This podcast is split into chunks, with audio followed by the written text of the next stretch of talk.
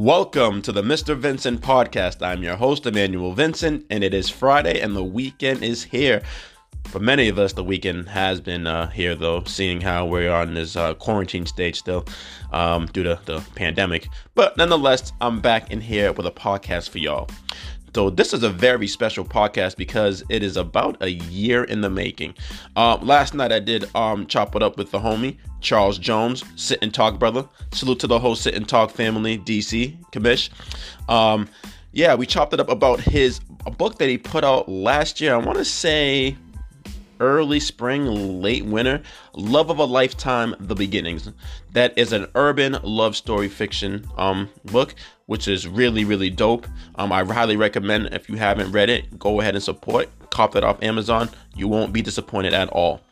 Um, so during our conversation, we talked about um, the writing process of that, character development, um, favorite character scenes, and also any hurdles that he had to overcome in getting that published really, really dope conversation. So I hope you guys like it. Matter of fact, I'm sure you guys will like it. Um, also, too, we are both Lakers fans, so it's only right that we did talk about um, the Lakers towards the end of the uh, podcast. Talked about um, whether or not we think the season will come back, and due to the COVID 19, and also um, is LeBron James the league MVP um, thus far in the season? So that was interesting as well. And uh, we can actually jump right into it right now because there ain't nothing left else to say. No announcements. Here it is the Mr. Vincent Podcast, episode 33. Enjoy.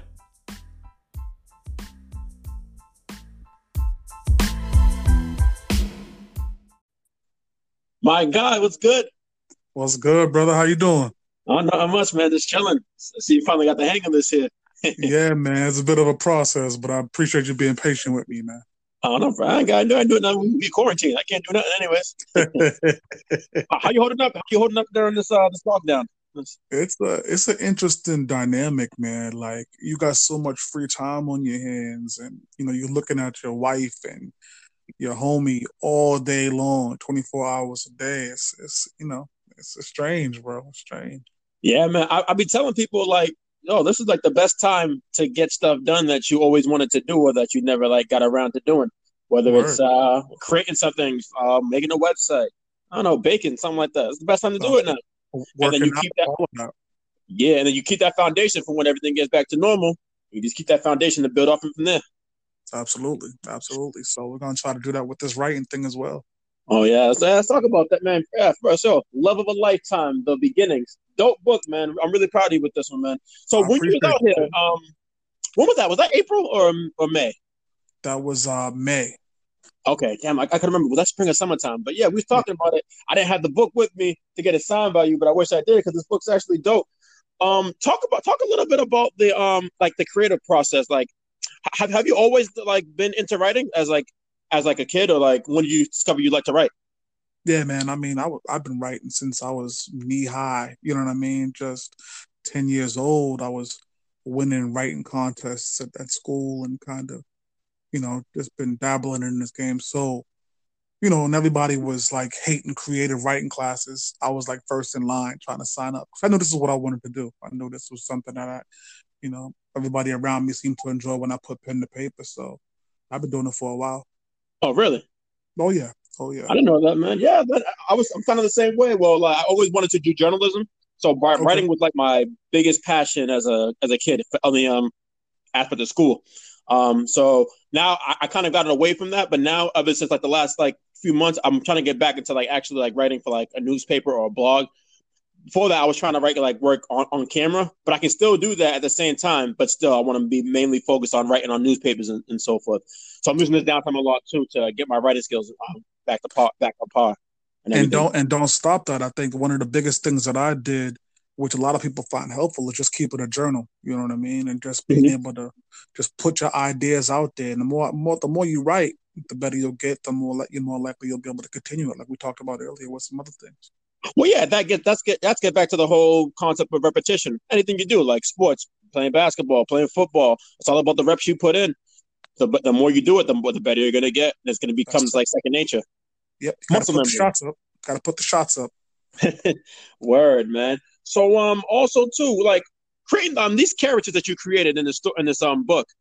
Yeah. Did you get get from inspiration or like where did the inspiration come to write this book, Love of a Lifetime? So you know, love of a lifetime really is just a. It's a culmination of drama, right? It's it's it's not necessarily the lady I saw next door. It's not necessarily the, the person I saw, or I may have been dating. It's just the idea of what is the most dramatic things I could put on a piece of paper, and how can I get that story to come together? And so, what I really did in the beginning um, was I just wrote a short story, and the short story was the first chapter of the book. Um, and once I sent that out to a few people to read, just for just for entertainment value, just yo, here's something to read, here's something to, you know, wet your whistle, you know, give me some thoughts on how you feel about it. And everybody came back to me like, yo, this needs to be a novel. You need to put this to a full project. And so that's what we did. We just took some time and kind of built the storyline out, and and we got what we got. Okay, so how long ago do you remember like when you like first submitted that did that um short story? Like when exactly that was? Like what year? This might have been 2008, nine around that time. Oh, really? Yeah, yeah, it had to be around 2008, and um, you know, and, and and so we actually released this originally back in like 2011, 10 or 11, just the full project. Okay. Um, and you know, just being green to the game, not knowing much. Um, I didn't really market well. There were a whole bunch of different challenges that I ran into, so I kind of pulled it and then jump back into it when some of those same readers hit me up like, "Yo, whatever happened to your book? Like, what are we doing? Like, what's going on?" And so I revamped it, I reworked it, kind of put some more energy into it, put those shots back up like we just talked about, got back in the gym and just worked on it. And then we did a re-release last year, and, and the current project is, is really a, a, a really a, uh, just the end of that process, a, a decade long. So this book originally came out in 2011, but then you revamped it over the course of time and then brought it out back last year. Right, Right? right, right. And Wow. what, what that helped me do was add a little bit more maturity to the story. I mean, because you know, when it's your first project, you're gonna run into a whole bunch of different problems. You know what I mean?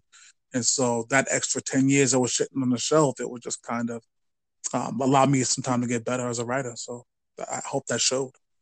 Now, so was this any anything in this story drawn off life experience, whether it had to be like first hand or second hand? I think what what we'll talk about in a minute when we talk about the synopsis, but uh, a, a big part of this story is how women deal with getting information about their man, right? That's that's a storyline that's always intriguing to me, right? Like women, you know, they they get this gossip from their girls, they get all these new information, all these all these new facts, and then they what do they do? They bring that back to us with a hundred questions, right? And so I wanted to write a story that was built off of that. And, and then so that's really where Love of a Lifetime was born. And then, you know, so the repercussions that come from those conversations is what we ended up with. Oh, okay, that's dope, man. Now I remember you said um how you first put it out in 2011, but then you revamped it, and then you went through more experiences in your life. You, you sharpened your skills, and then you you revamped it for last year. But also, Right. I think what plays a big um what, what helps you out now putting it out last year is the growth of social media. Sit and talk, for example. How many people are Absolutely. Sit and talk like who at least active? You gotta have at least like 100 people active in that group. So when you posted it. And a lot of other people posted. it, I'm like, oh, I didn't know. I didn't know you was writing. I didn't know to think about it. And then I read it, and I'm like, yo, this is actually fire. Yeah. So that's crazy. Like talk about social media and how that plays a part in um in, in this um story being exposed. you know, and you couldn't have, you couldn't have said it better. Like social media, um, is is a huge force nowadays, and it's a special shout out to Sit and Talk. You know what I mean? When those Right. guys, you know, heard about the project, you know, they really jumped behind it. They really pushed the project. They really pushed me as a writer to kind of get out there and get that thing moving. The marketing was incredible. The love was incredible. Um, and so, you know, in today's climate, you can't do anything without social media. Um, Yeah. You really need that, and, and you know those sit and talk guys, and, and just the just the city itself, like you know what I mean. Just everybody in Boston was just an engine, just that battery in my back to keep to get the project moving. And once that started, man, it was I couldn't slow it down. Man, that's dope, man. Yeah, you talk about sit and talk, man. It's, it's a real brotherhood. Like we live at one time, but we talk a lot on there. We have jokes and everything, but we also go through a lot of like we also like support our brothers who are a part of the community. They're doing doing something dope. Hey, why not push it? it's not going to hurt me to, to, to post to um post something on, on my page that somebody's doing that's dope and that's passionate about it. That's my whole thing with life, man. If anybody I know who's actually dope, like I have one of my boys who's on um he's a chef. He was on Master Chef like in 2013, like made it the top 15. Whenever wow. he has like a cooking event, I, I, go to I go to all of them. I post that stuff all of my social media. And Like, yo, you're actually passionate about what you do and you're good at it, and you're my bro. So it's nothing. I'll post it. That's amazing. That's amazing. And I guarantee you that that love is felt when he's in the lab trying to create something else. You know what I mean? He's feeling that yeah. love that you showed. Exactly. So yeah, um, yeah. So if so, I mean, I'm just gonna. Everybody hasn't listened read the story yet. So if you were to give a synopsis on Love of a Lifetime, the beginnings, what would it be? Yeah. So really, it's it's so what you're looking at with Love of a Lifetime, the beginnings. It's it's about a black thirty something named Tiana, and she's dating a multimillionaire named Chris Lexington Jr. And and through the grapevine, she's told that Chris is cheating on her, right? Through her friends, through, you know, through these kind of hood rat chicks, they all telling her like, "Oh, he's cheating on you," right? And so she deals with the anger, she deals with the frustration, she deals with the jealousy that comes from that, right? Yeah. To the point where her friends convince her that she will never feel better until she robs him, right? That's their mm-hmm. logic is that you have to, you know, rob him and you'll feel a lot better. So this book is talking about the emotion she had leading up to that. It's talking about the robbery where they hit him for like 40 million. And then it talks about the repercussions that come from that robbery because it's got to be repercussions, right? So that's what the book is really centered around. And, and again, we talked about this earlier. It's just talking about how women take information, you know, true or false, and then run back to the man. And, you know, and so this this is a story about that. Yeah. See, okay that's a good way to explain it. See, I don't want to do it and then give away things because I want people that to read this book. But yeah. honestly, like that title, "Love of a Lifetime," it seems like it's kind of I don't know what the word I'm looking for yet, but it's kind of like an oxymoron. It's like, can you really have a love that's a lifetime? And in this book too, you see a lot of flaws that that these characters exist, which in which in um reality we're all flawed. I think we all have some insecurities in our life.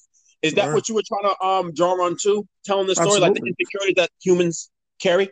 Absolutely. I think you have to touch on insecurities when you're writing about just human characters, right? Because every human has some kind of level of insecurity to them, right? And, and then secondarily, with this project, we wanted to touch on not only uh, human to human love, right?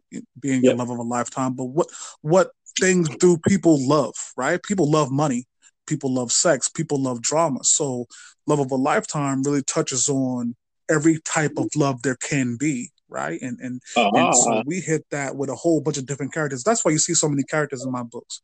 Is because I want to be able to give you different variations of storylines. And and so, you know, while Tiana may have been in love with Chris, you know, another character like Keisha loved drama, right? And so mm-hmm. there's just so many different layers of of love and and what that means to one person may be different from another. So we wanted to hit them all. Yeah, yeah, man. Keisha, she's toxic, man. Oh my god. Yo, she, I, I, feel like every hood has a Keisha for sure. He is oh, yeah. toxic. Yo, one quick question too I had.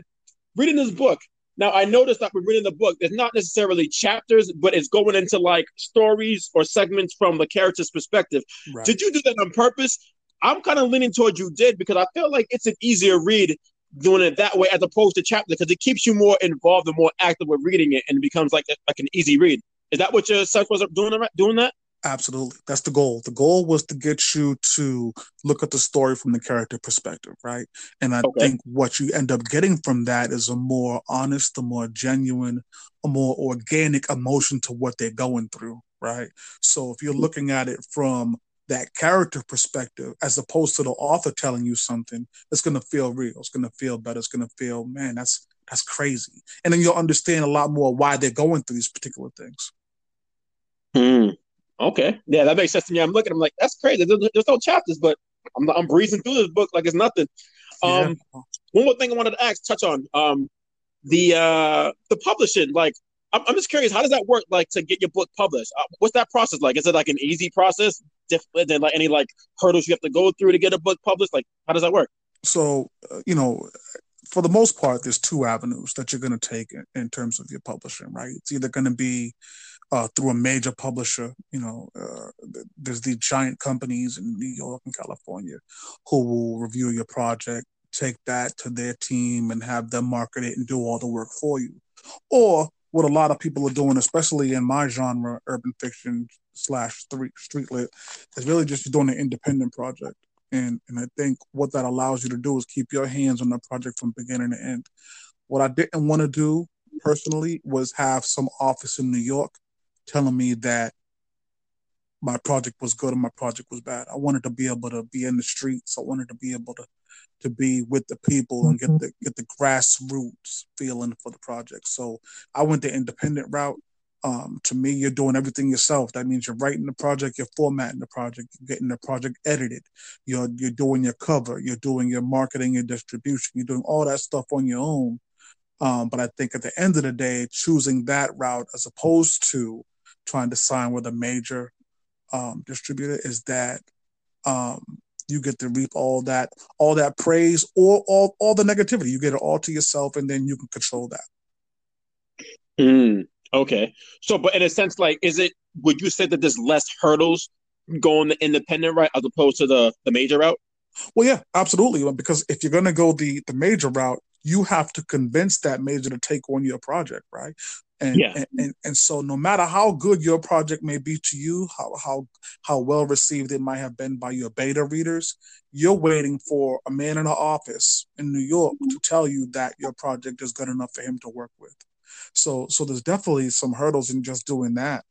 Um, and I remember as part of that 10 year hiatus, that was part mm-hmm. of my kind of rebirth. It was like, all right, well, let me get to a major. Let me kind of see what that does. Um, and so then you find yourself shopping for an agent, and the agent will market to the the majors, and there's there's so many different um, acceptances. I guess is the best word to, to use there um, that you're looking for in that process. Mm-hmm. Um, but you know, it, it, it, presents some challenges, and and and it's definitely going to be a blow to any writer's ego because you're going to receive a lot more no's than yeses. You're going to receive a lot more uh, no, we can't rather than yes, we can. And so you've got to be able to have develop a, a thick skin and, and be able to go through that process. If that's what you're what you're hoping for. Yeah, I mean that like I mean that type of industry I'm not knowledgeable about it, but it seems like that type of industry where writing a book and trying to get it published, like you're gonna you could probably gonna get a lot of yet a lot of no's as opposed to get your first yes, but you got to keep pushing. If you believe in yourself and somebody's gonna, I, I, feel like that is like is very um subjective. That industry, mm-hmm. some people will like it, some people won't. I feel like it's like I think like music or art. Some people like it, some people don't. But the people who are gonna gravitate to it, to it are gonna rock with it. So you just gotta just keep pushing and do you. And I think that's that's the beauty of, you know, you and I are old enough to remember when you know people like Master P in the in the music industry said, "I'm not going to bother wasting my time going to a major." Right? Yep. I'm going to do this thing myself. I'm going to open my trunk. I'm going to sell this project out of the back of my trunk to the people who I know are really passionate about this type of project. You know, mm-hmm. so I think we really, you know, even you know Jay Z or Roc-A-Fella. There's so many different examples of of how you can do a project on your own when when the doors are being slammed on you at the higher levels. You know, there's still an opportunity for success. Yeah, and, and again, we get back to like this day and age now with the advancement of social media. It's mm-hmm. like the middleman is, is kind of cut out in, in a sense. Absolutely, so you can get popping like a lot easier than it was like back in Master P's day. Master P's day. Yeah, and it's interesting because we talk here mm-hmm. right now this afternoon on a podcast from our cell phones. You see what I'm saying? Whereas yeah. if you wanted to do this podcast you know, 10 years ago, you would have had to kind of work your way through a radio station to kind of get this kind of opportunity. So, so just, you know, social media, modern technology, all these different things are, are working in our favor as content creators. We can put out some projects and, and hopefully be well received. Yeah, man. Um, also, too, when, when the book came out, if I if I'm not mistaken, when the book came out, or like during the pre the pre order stage, did it make a top list on Amazon Literature? If I remember correctly. Yeah we did hit number yeah. one Amazon literature for that uh, for the release date, and you know, and again, that just speaks to the strength of the city. You know, Boston was behind me hundred percent. So, you know, we we launched that thing on a, I believe it was a Monday. I can't remember, but um, and that by the by that Wednesday we had hit 473 copies sold in, in 72 hours, I believe it was. And yeah, that's dope, man. Yeah, it was it was legendary. And just by comparison, like the regular average digital novel that would go out in my genre would do 250 lifetime. You see what I'm saying?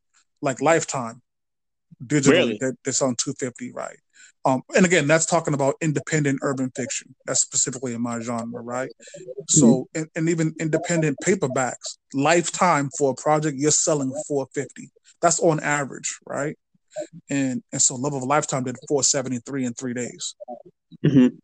So, you know, again, all credit goes to the city, you know, like I said, sit and talk. The brotherhood was definitely behind me. Just, you know, family and friends and everybody just kind of rallied and, and pushed that project to where we were able to do some things. We didn't hit all the goals we wanted to hit, but just the success that was shown by hitting that number one on Amazon list was was enough to make the city smile, which which was all I was going for. Yeah, man, that's dope, man. man I'm proud of you, bro. But yo, well, let's take a quick break and we can talk more about this. Let's do it.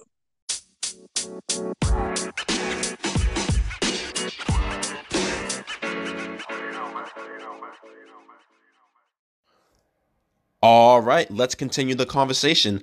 Love of a lifetime, the beginnings. All right, so um, now I'm gonna ask you, if you can be real, who is your favorite character in your story? nah, you I gotta ask.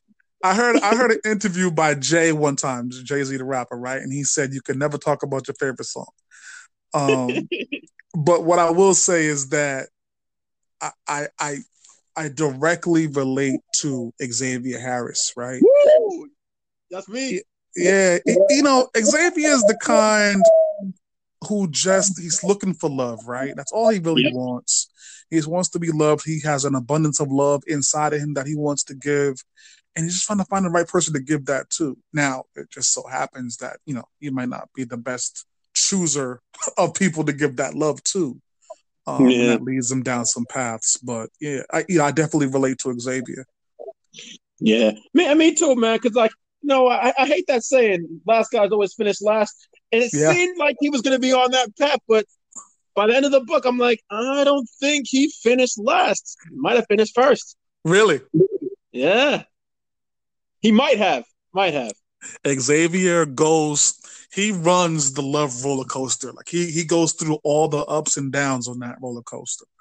Mm-hmm. Um, and, and and you know, like I said, a lot of the beta readers when I hear them come back, you know, they talk about being in love and how it almost equates to being gullible, right? Like you give so much of yourself, you're so trusting in that process that you know your eyes are closed to some things that might be obvious to others. Yeah, that is true. I mean, some people are just in when they're in love, man. I mean, I've never really been in love before, so I can't really speak on that. But when people are in love, it's like they're in tunnel vision. And yeah. they, just, they just see one thing, no matter what people say to them. I'm like, it's like, damn. So yeah, I mean, he was kind of like that in a sense, but I mean, he again, uh, the, the, the flawed in the characters, I, I, like that, and I think that he displays that the most the contradictory aspect is, is dope to me.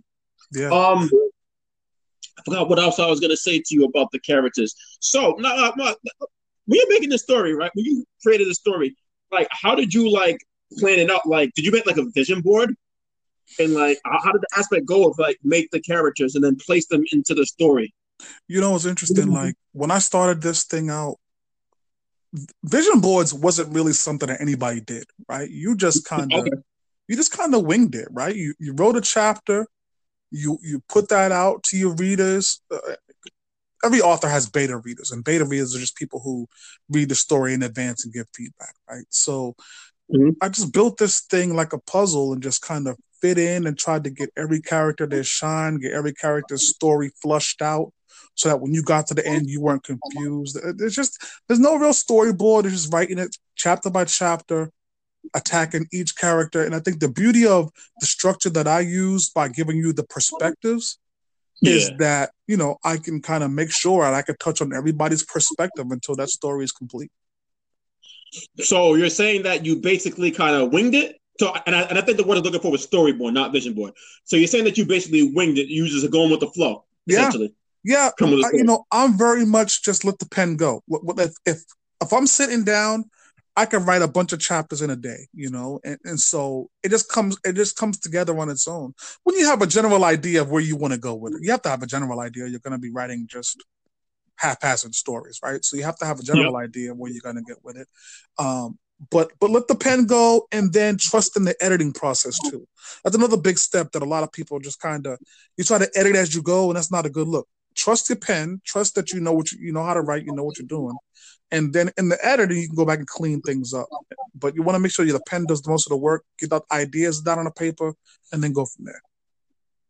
Okay, now speaking of the edit, the edit, the um, editing process, do you did you edit it yourself, or did you have somebody specifically hire somebody to edit for you? No, I wasn't overly. I wasn't hundred percent happy with that. Um, that Happy that's with the, with with the total editing that I got for the beginnings. Um, I went back and had it edited again. Ed, the editing part of this is the most nerve wracking for the writer, right? Because you're hoping Mhm. that the editor hammers out the things that you don't see. Any anybody with a pen will tell you that you write your intention. You don't necessarily write correctly, right? I guess there's a better way to say it. So um, you're trusting your editors. You try to get them to do the best thing they can, cleaning up punctuation, cleaning up run-on sentences, cleaning up just errors, um, and have Mhm. them do their job. And and so I think the, the next time around, which we have something coming out here soon, but I think we're going to go with multiple editors and try to attack all of that, so that there's nothing left over.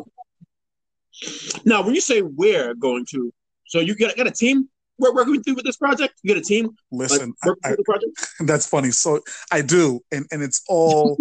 I, I break my personality up into multiple segments, right? So Oh, there we go. yeah.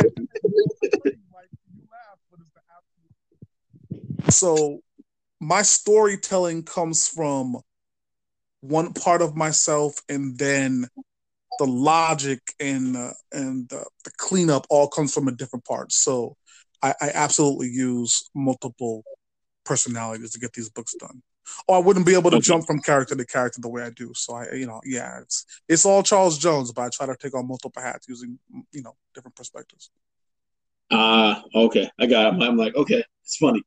Um, so what what is one of the? I mean, so I know you say you don't have a favorite character, right? But what's one scene in the book that stood out to you, and why? So there's a scene where wow, that's a great But now, question. but remember, we don't want we don't want the audience to like you know to spoil the the story for the audience. So Okay. keep that in mind. Yeah. um he- here's what I'll say. There's a scene where uh, so I talked about if if I did have a favorite character, it would be Xavier, right? If I did. Mhm. Right? So there's a scene um with Xavier that he Can't, can't hear you right now. there's a scene, can you hear me now? Yep, can hear you now. there's a scene with Xavier Harris, um, and he's with a woman that he's given his heart to. Yeah. And um, they're out on a boat in the middle of the water, and he is doing things, you know, physically to profess his love to her, right? Yep. And not unbeknownst to him, unbeknownst to the young lady that he's with, they're being watched right? And so mm-hmm. it to me, this is it's a scene that lends itself to a man being so invested in the love, being so invested in trying to make this girl happy that nothing else in the world matters. You know, there were people in boats floating by watching him. He could could have cared less. You know, it's just he was all just focused on this woman, and I think that's you know, it's it's, it's a scene that really talks about, really personifies, really highlights the title "Love of a Lifetime." He's just so focused on that love that, you know, he didn't care about anything else. Hmm. Yeah, man. I mean, I would, I would probably, I'm probably leaning lean towards the scene with the twins in the uh, hospital. Damn, Ah. man, that touched me. Yeah, we had a With lot of people. Terry and Tony, man. Yeah, we have people emailing me saying they cried at that scene, things like that. That's that's a tough one. Nah, no lie, man. If that was in the movie theater, I already said a tip. I ain't gonna lie. It, it- it was dope. Now, um, you was you were saying too, um, okay, because last week I, I could have sworn it was last week. Did I see a love of a lifetime, the aftermath? Am I correct on on your um Facebook? You did, you did. We I actually did. launched I, the. I didn't talk to you about that yet until this podcast. So, can you could you go into a little detail now? Um, we can. Uh, Love of a Lifetime Aftermath picks up once they come back home from Paris, right? Mm. So, and it's really wrapping itself around one of the fan favorites uh, named Sean Springer.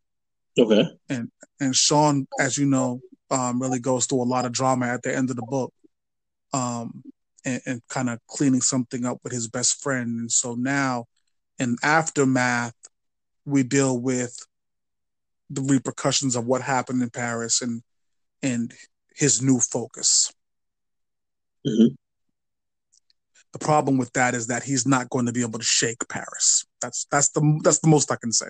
Ooh, that's going to be fire.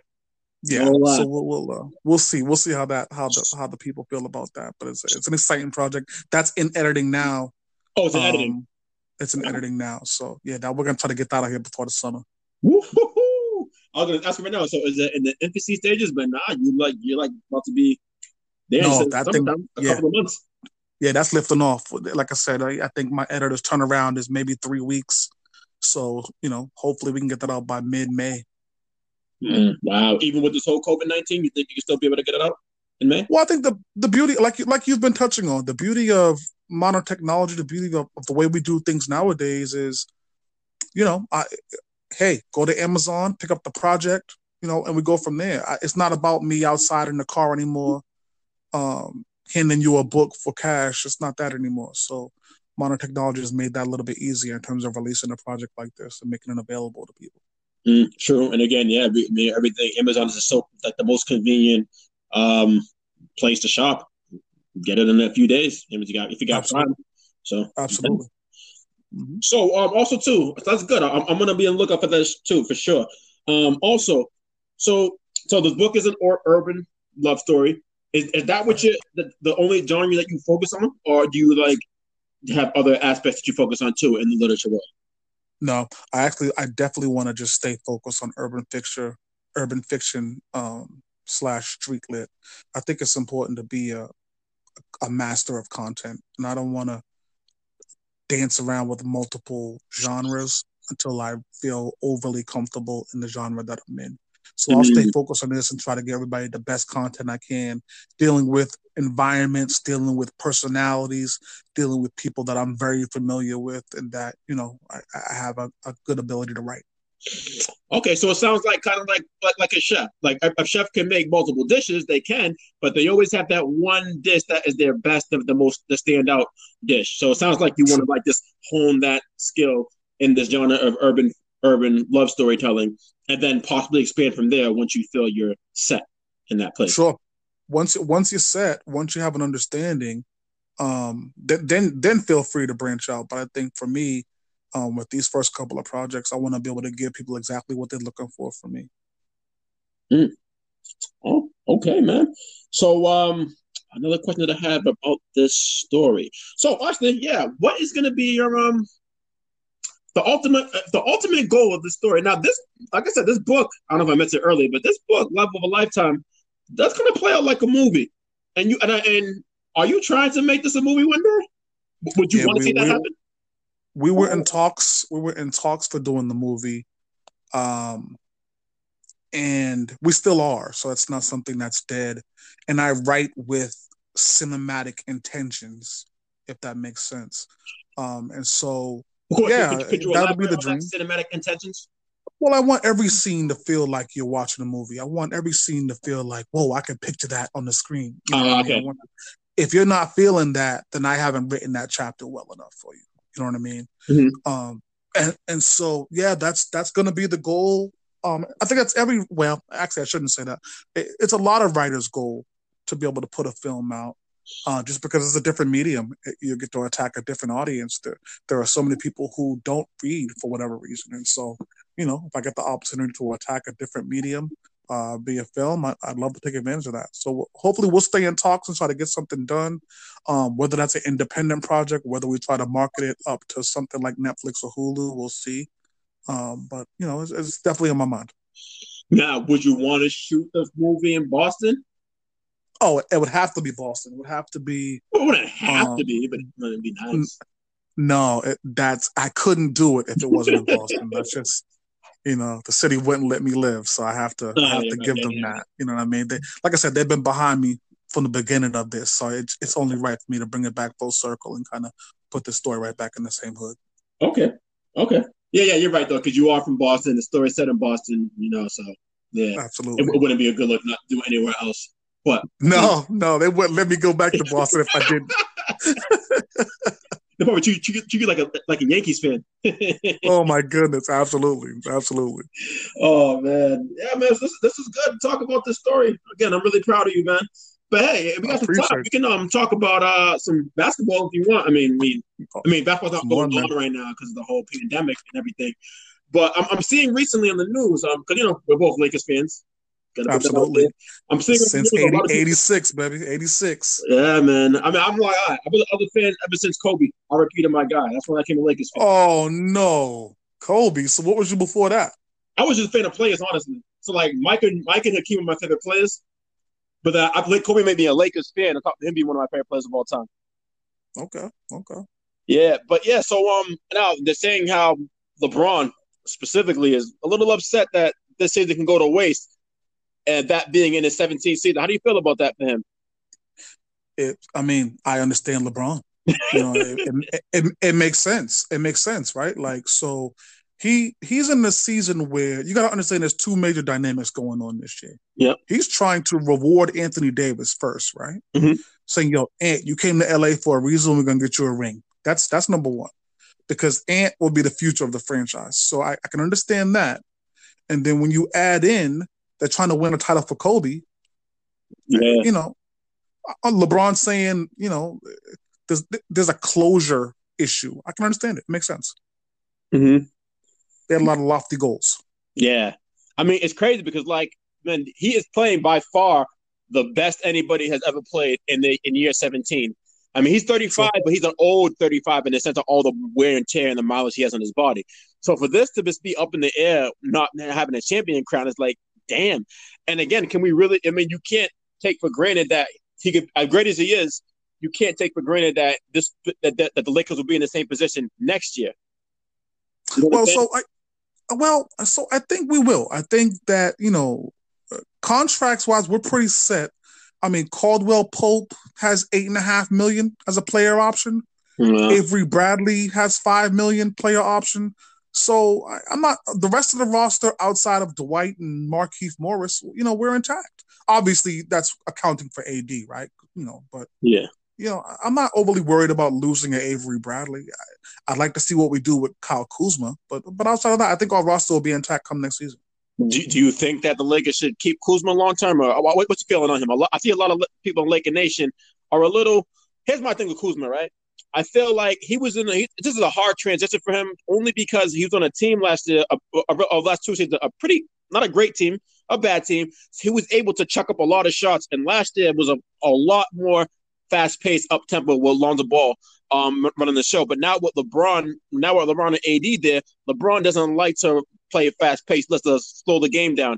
And I think that that's kind of set Kuzma back to learn to adapt on the fly playing in that environment, as opposed to like like last year, taking a lot of shots on a bad on a bad team in the last two seasons. What do you think about Kuzma? So, so I, I here's what I'll say. Okay. I liked with a D. I liked Kuzma last season, right? Um, at the end of the day, we have to we have to look at Kuzma as an asset, right? And Kuzma has a, a team option coming up next year, not this year, but the following year. And his team option is this is the same year that the last year of LeBron's contract. Mm-hmm. So when you look at that, right, you could very very easily lose LeBron at the end of his contract. Say LeBron retires in year 19, right? Okay. He doesn't he doesn't sign a new contract. And then you got Kuzma up, who needs a new contract. I, I don't see him as being a franchise behind Anthony Davis. He's not that kind of guy for me. He's he's a third option. He's going to be agree. a career third option guy. So you know, I don't know. You're going to end up overpaying him. Hmm. Yeah. I mean, I, I mean, I like him personally, like his game. I, I feel that he's in a tough position. I mean, I would be like, what, what was he, number twenty fourth pick or twenty seventh pick in the draft when he came in? Yeah, Yeah, late first round. Late yeah, first round. so I mean, I mean, if you if you if we redid that 2017 draft, he probably would be a top five pick. Probably. Uh, yeah, well, top tops. Yeah, I can't remember who exactly went in that draft, but he'd, he'd go top seven. Well, you had sure. um, you had Fultz number one, Zoe number two, Tatum number three. Who's number four? I can't remember who's number four. I remember the top three. That's top three right there. Yeah. So yeah, I mean, Kuzma sounds like he'd be in that conversation for that four, five, six range. Yeah, five, five just- seven. I- I mean- seven. Is is he a twenty point guy when LeBron retires? If if that's the case, then you keep him. So, so you're saying if you were Pelinka, Rob Pelinka, you would look to make a move for him next season? I'd move him. Okay. I'd move him. Um, but here's the problem with with Kuzma. He's still on that rookie- contract. contract.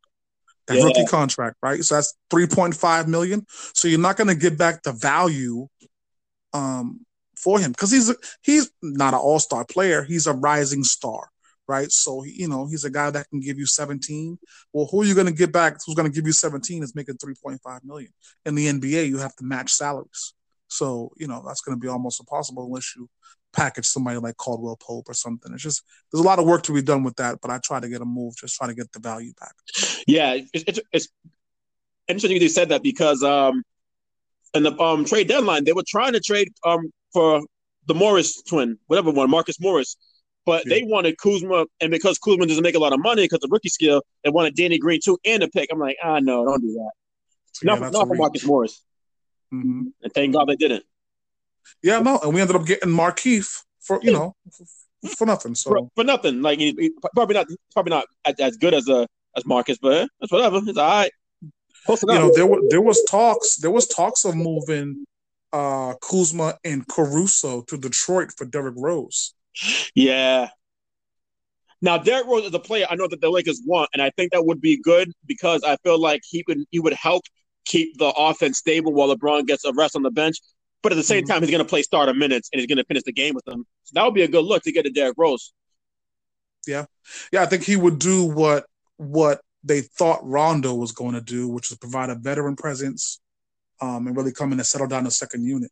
Uh, see, now, I mean, I'm, I'm, I'm gonna keep it real. I'm not, I'm not a fan of Rondo. I never really was. Part of that because he played for the Celtics. But at the Yep. same time, it's like I don't think that his style of play is good with LeBron James. LeBron James needs a point guard who can shoot.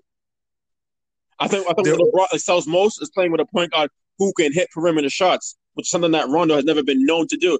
And the fact that he's aged to the point where he's not really effective on defense, a lot of those minutes are wasted minutes. Like Caruso should be getting a lot of his minutes, Oh, or should have Yeah. got a lot of his minutes. I agree end of the season. wholeheartedly. If if and I'm sure as a Laker fan, you watched a lot of those games this year, and what you saw was on a Monday night game, Rondo would shoot 0 for 7 from three.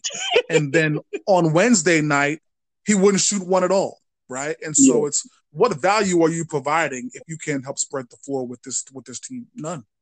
Exactly, and now I'm playing in a new age where like that that perimeter shooting is like a premium now. So you got to be able to do something there.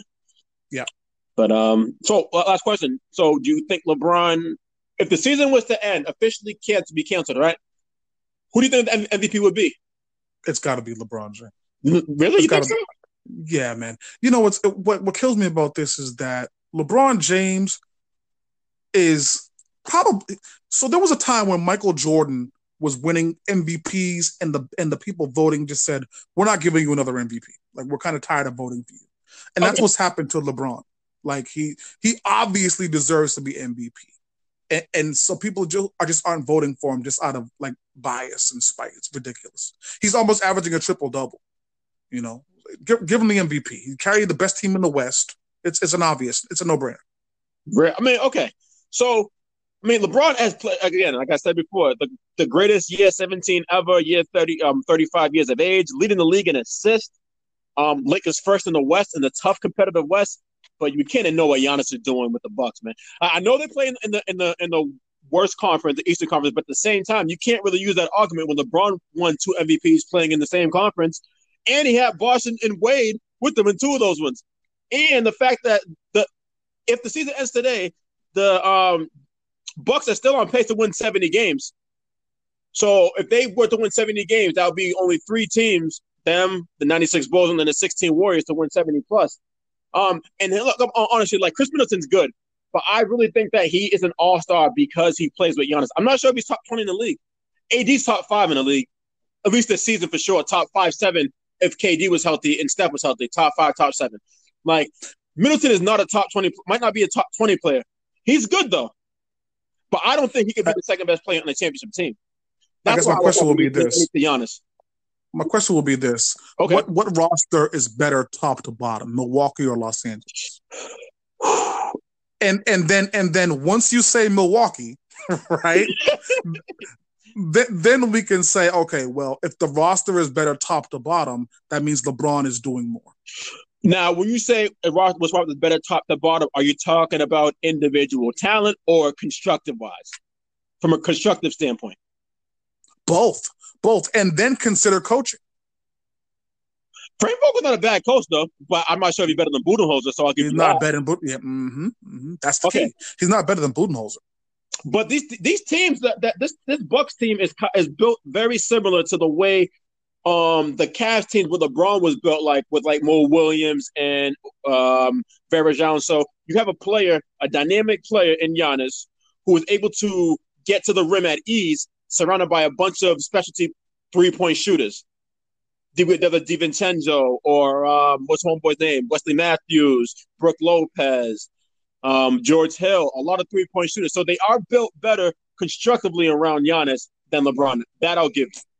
And you and you still disrespect Middleton. I mean, he's an all star. You know what I mean? So you have Again, to. I, I said I think it's all right. Just like just like how LeBron made Mo Williams an all star. I think at least once, maybe twice. I think it's the same thing with Middleton. Middleton's nice though. You know, he's not a bum. Yeah, he's good. I, I, I think also be the, the second best player on the championship team. Third best player, yes. I don't know. I don't know about number two on the championship team. I can see that. Well, and also just you talked about the construct of the team. The construct of the Bucks, they lock up. That the entire team plays defense. You know, whereas the Lake Show, you know, we play defense when we want to. If you watch some of those games, it's you know, what are we number two in the league in scoring? So you know, we just said we'll just outscore you. The Bucks will lock you up, and, that, and that's that's what that's the mark of a championship club. Yeah, I mean, like in a in a league today where it's so like guard heavy and perimeter oriented, the Lakers have still are still like have that that old school feel with with with McGee in the middle and Dwight and AD. They're able to like protect the rim. I think they get like what seven seven blocks a game. So that's mm-hmm. uh, but, but, overall constructively from the perimeter to the to the um, interior, Milwaukee's a better defensive team than them. So yeah, and, and, so we're being robbed of that finals because I, I, think we both understand that it will be Lakers Milwaukee in the finals. It's, it's unfortunate so. we can't see that. Yeah. Yeah, man, sad man. But hopefully, hopefully this um, hopefully they can salvage the season and come back. And if they have to start like if they have to end right before football, I'm with it. If they got to play empty gyms, I was always like, you know what, I can't watch that. But now I'm like, you know what, I need it. I'll take I'll take what I can get at this point. I don't think we're gonna get it, brother. I think I think they're going to shut it down. This this thing is going to take a lot longer than people think. So I think we're going to end up missing out on this season. Yeah, I mean, um, deep down inside, I believe you because it's, it's so hard to manage a situation where where people can be can have symptoms, can be infected, but not have any symptoms. How are we ever going to get back to normal? How, how are we going to know as a, as a nation that we can move forward and get back to the regular day routines with something with with, a, with this? I think the only way that can really salvage the season if for some way a vaccine's made and a, and a quick and a quick testing is done and there's a vaccine for this. I think that's the only way I can say the season can come back. Uh, yeah, but uh, even a even an effective vaccine will take months to you know get exactly. around the people. That's, and that's the problem there. And then you're not even including the cleanup that would have to happen before you allow people back into major arenas. Or mm-hmm. it's just you know it's a stretch for the NBA season. Well, yeah, We're hoping I, before the end of the year. I don't think that there is going to if the NBA does come back, it can't be at it can't be in packed arenas. I don't think that we'll, we'll get we're going to get to that point where people are going to be comfortable being crowded together and then somebody sneezes. Mm-hmm. You know what I'm saying? It's going to take a mm-hmm. while for us to get back to that point where that will be okay. Yeah, yeah, it's going to be a while. It's going to be a while for sure. And I think it's going to threaten the NFL season as well. Yeah, I think so. But I think they're going to play regardless. oh, you do? Oh yeah, man! Too much money in football involved in football, fantasy football, America's favorite sport. I mean, there's too much money involved in that. Mm. I think I think if they have to play in an empty arena, they'll do it. Oh my goodness! You Even I mean, I guess the, the, the TV revenue alone would would kind of be some reason why you would. I I, I can't imagine it. I can't imagine it. Yeah, I mean, I can't imagine it. It'll be weird, But it's crazy. Like I, I mean, I, I, don't know. I, know you don't watch wrestling, but I, I can't really pick, compare the NFL to wrestling. But you know, like they're still like having Monday Night Raw. WrestleMania, WrestleMania just aired on um Sunday with no fans. Weird, and, mad and weird. so how, how did that how did that go over in social media? How did that go over with the fans? Well, there was there was one match. I didn't see the match with Undertaker and AJ Styles, um, but I saw I saw the end of it. It was it, it was like a, a, a graveyard a graveyard match or a boneyard match. It was like it looked like a like obviously so it wasn't live. They shot it I believe on the Thursday before, and they mm-hmm. put like the like part one out on Saturday night, part two on Sunday night. So that was part one on Saturday night. I got home at the end because I, I went to get I forgot what I went to do. But anyways, like it was, it was playing like like a like a movie, like a cinematic, like the angles that they were showing. So a lot of people received that very well.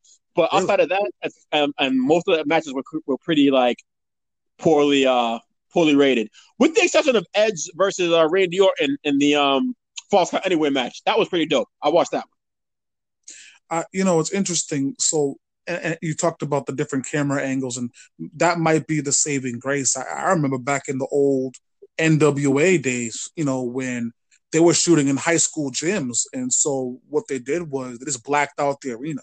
All you mm-hmm. could see was the front row, and it took your attention from the lack of people there. Very much like what they're going through right now. It took your attention away from the lack of people and put it squarely in the middle of the ring. Mm. Yeah, man. I mean, it's gonna be tough, man. But I mean, like, I'm, I'm craving some like. I don't know what to do myself a lot of the time nowadays. uh, I have to accept that this is the new normal for now, at least. But it's better than anything we can get. Um, I'll, I'll take I'll take no fans and just watching games over anything right now at this point. Yeah, yeah. You and I are both sports guys to the core, so we'll take whatever we can get at this point. All right, man. So, uh, yeah, but we can pretty much wrap it up from here. Uh, this is a good conversation. So I got, I definitely got to get you on the podcast um, for the um, release of the um, the aftermath, life of a li- um, love of a lifetime. And also, man, if you want to talk about anything, let me know, man. Run it by me. We can get a pod and chop it up again like this. My man, I appreciate the opportunity, brother. Let's let's do it. Let's do it soon. No doubt, man. All right, you have a good um, rest of your um, rest of your evening. Hey, you too. Stay safe, man. Yes, sir. You and your family as well, fam. All right, brother. Take care.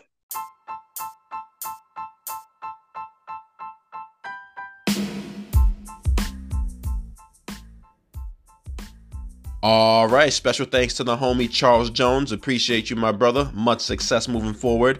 And if you haven't already, be sure to cop that Love of a Lifetime The Beginnings on Amazon and be on the lookout for Love of a Lifetime The Aftermath, May, June, Amazon as well. Special thanks to Anchor as well, and thank you guys for listening.